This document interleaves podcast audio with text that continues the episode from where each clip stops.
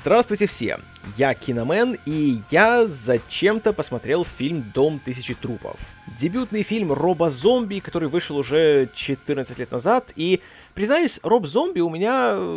Сколько я о нем знаю, столько он у меня постоянно вызывает какое-то то ли любопытство, то ли интерес. Поэтому практически каждый раз, когда я даю ему шанс, я обжигаюсь и жалею о том, что я его дал. Но при этом каждый раз, когда я слышу, что у Роба Зомби выходит новый фильм, или что есть еще фильмы, которые я у него не посмотрел, а такие все еще остаются, я каждый раз думаю, а может все-таки дать ему шанс, взять да и посмотреть? Вот так получилось и с «Домом тысячи трупов». Среди прочего потому, что когда он выходил в российский прокат, тогда еще я читал журнал «Премьер», который тогда еще существовал. И я помню, что там рецензент поставил ему аж 5 звезд из 5.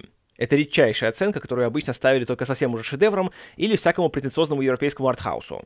Я подумал, что э, «Дом тысячи трупов», «Пять звезд», «Роб зомби», ну ничего ж себе. Но, конечно, посмотреть его тогда мне не удавалось, потому что в Беларуси фильм был запрещен к прокату и продаже на видео. А в последующие годы, как это всегда бывает, у меня просто появились другие интересы, и как-то я не стал к нему возвращаться до этого года, когда решил, что, наверное, все-таки пора бы его таки взять и наверстать, чтобы закрыть этот вопрос. И я вам скажу так, что после просмотра «Повелителей Салема» у меня возникло большое недоумение от того, что у Роба Зомби все еще есть карьера в кинематографе, но после просмотра «Дома тысячи трупов» я и вовсе стал задаваться философским вопросом о том, как ему после вот этого вообще дали что-либо еще снимать на камеру потому что это такое абы что, что слов нет. Это фильм, который каждым своим кадром показывает, что Роб Зомби очень любит старые классические ужасы из 70-х, 80-х, поэтому он тщательно воссоздает их стиль и снимает все на старую зернистую 16-миллиметровую пленку и берет на главные роли актеров того времени, вроде Сида Хейга и Билла Моузли и Карен Блэк. И видно, что, наверное, первую техасскую резину бензопилой он смотрел раз 150 и помнит ее буквально наизусть, поэтому здесь повторяется мотив американского захолустья, захолустье, где живет какая-то очень нездоровая на голову семья, которая кажется такой просто странной и чудной на первый взгляд, а на деле они все исчадия ада, и от них нужно бежать со всех ног. Это все понятно. Это видно, что зомби все это дело любит и старается воссоздать. Но проблема в том, что дальше поверхности этих фильмов он не проникает. И, к сожалению, он сам снимает фильм ужасов, который получается ужасным не в том смысле, в котором хотелось бы. Потому что никакого напряжения здесь нет, никакой изобретательности по части э, нагнетания атмосферы или показа насилия, или даже по гриму и спецэффектам здесь нет и в помине.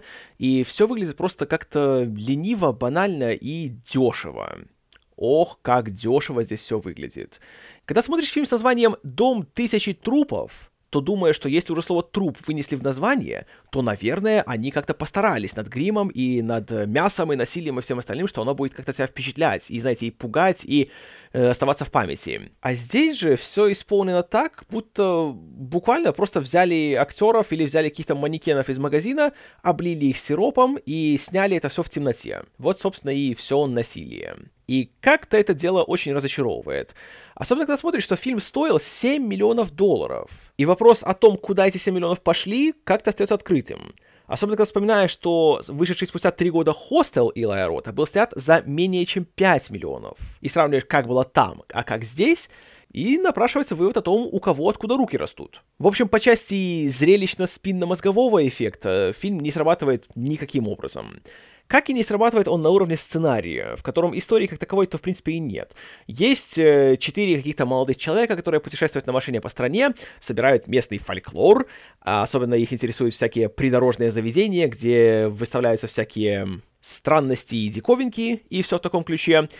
И, конечно же, они заезжают не в то заведение, потому что оказывается, что им управляет отморозок Сид Хейг, а у него в друзьях есть не менее отмороженная семья во главе с Биллом Моузли, Карен Блэк и супругой режиссера Шерри Мун Зомби, о которой я постараюсь поговорить еще чуть позже. И мораль вся в том, что в любом фильме ужасов, чтобы ты испытывал ужас, мало создать какого-то монстра или страшного отморозка с ножом, который будет убивать молодежь. Важно еще, чтобы эта молодежь тебе была не безразлична. И когда их начнут убивать, тебе должно быть не все равно. И от этого ты должен ужасаться.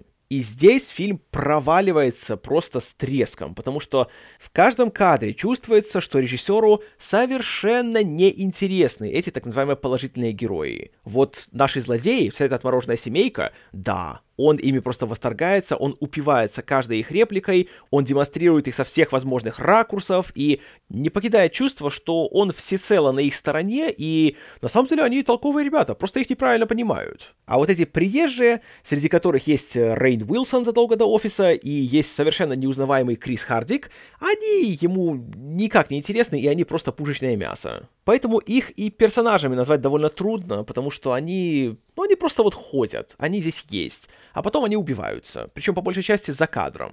Ну, я думаю, не нужно говорить, что, хотя среди них есть талантливые люди, исполнены эти роли очень так себе. В основном они просто выглядят как-то дискомфортно, запутанно, и не понимаешь, то ли это они так вжились в образ, или же это просто актерам совершенно неинтересно и непонятно, что здесь происходит. В то же время, с другой стороны баррикад, все переигрывают так, что мама не горюй. Соревнуются в том, кто сожрет больше декораций и не подавится. И если Сид Хейг и особенно Билл Моузли это люди, которые только такими ролями и занимались всю свою карьеру, поэтому они прекрасно знают, где нужно поднажать и как поднажать, чтобы получилось э, эффектно и хоть сколь-нибудь интересно, и у них получается, особенно, конечно, у Моузли. То вот, например, Шерри Мун Зомби, которая обладает прекрасным именем, к сожалению, это все прекрасное, что у нее есть, потому что актриса из нее никакущая. И все, что она делает, это только что она кривляется, э, ходит не совсем одетая и еще кривляется. Вот и все. И я, конечно, рад, что у супругов зомби настолько хорошие отношения друг с другом, что они оба на одной волне, и они работают вместе, и получают от этого удовольствие. Но смотреть на это, к сожалению, далеко не так интересно, как им кажется. Ну и ко всему прочему, был еще один очень неожиданный пример того, как фильм бестолково расходует талантливых актеров. На втором плане в роли бестолкового и наивного помощника шерифа появляется Уолтон Гоггинс совсем еще молодой, съемки в «Щите», наверное, только еще начинались, и вряд ли еще сериал дошел до эфира, когда снимался этот фильм. И он появляется минут так на три, и все. И тут нужно отметить, что Гоггинс к тому времени довольно активно работал в театре и был неплохо известен в сфере американского независимого кино. И можно было гораздо лучше его здесь использовать и дать ему хоть что-нибудь поделать на экране. А он появился, походил, а потом его убили. И сделали это так как-то просто даже не сказать, что по-садистски, просто кадр, где ему представляют пистолет к голове, и держат, и держат, и держат, такой длинный, и такой неоправданно затянутый, что просто становится противно за то, что ты на это все смотришь. И к вопросу о затянутости. Фильм идет чуть более 80 минут, если убрать титры, но и даже они кажутся какими-то несобранными, скомканными и просто сотканными из каких-то отдельных сцен и обрывков. И то происходит что-то такое динамичное и захватывающее, то топчемся на месте, сидим в доме у Карен Блэк и выслушиваем всякие идиотские разговоры, которые, наверное, замышлялись как черный юмор, но получились... Хотя, знаете, нет, не получились. И, наверное, последние только 20 минут фильм наконец вспоминает, что он как бы должен быть хоррором, и начинается классическая, конечно же, беготня по темным туннелям от маньяков с острым оружием, всякое безумие, какие-то как бы сатанинские ритуалы, и, конечно же, ночь, болото, и, конечно же, остается классическая последняя девушка, и теоретически это могло бы сработать, потому что это формула, которая проверена уже десятилетиями, и в умелых руках она может заиграть новыми красками. Но здесь все настолько как-то лениво и бездушно исполнено, и настолько кустарно снято. Вот насчет съемок я еще не сказал, что часть фильма почему-то, без каких-либо объяснений, Э, что-то снято такой обычной камерой, а что-то вставляется э, более атмосферной камерой снято. И под атмосферной я имею в виду то, что снято, судя по всему, камерой из банкомата. И, скажем, когда смотришь это все на большом экране в высоком разрешении, то дешевизна фильма еще больше бросается в глаза. И из-за бестолковости всей постановки, когда все заканчивается шокирующим чернушным финалом, то не пугаешься, не шокируешься, даже не возмущаешься, а думаешь только «О, титры, наконец-то!» И это, конечно, очень грустно. И «Дом тысячи трупов» получается очень хорошей демонстрацией того, что то, что ты любишь кино, и то, что ты более-менее в нем разбираешься, еще не означает, что ты умеешь его делать, и что тебе следует разрешать его делать. И «Дом тысячи трупов» я не рекомендую, ни в коем случае. Даже из мазохистского любопытства, чтобы увидеть, насколько он плох, его не стоит смотреть. Вообще. Спасибо за внимание. С вами был Киномен.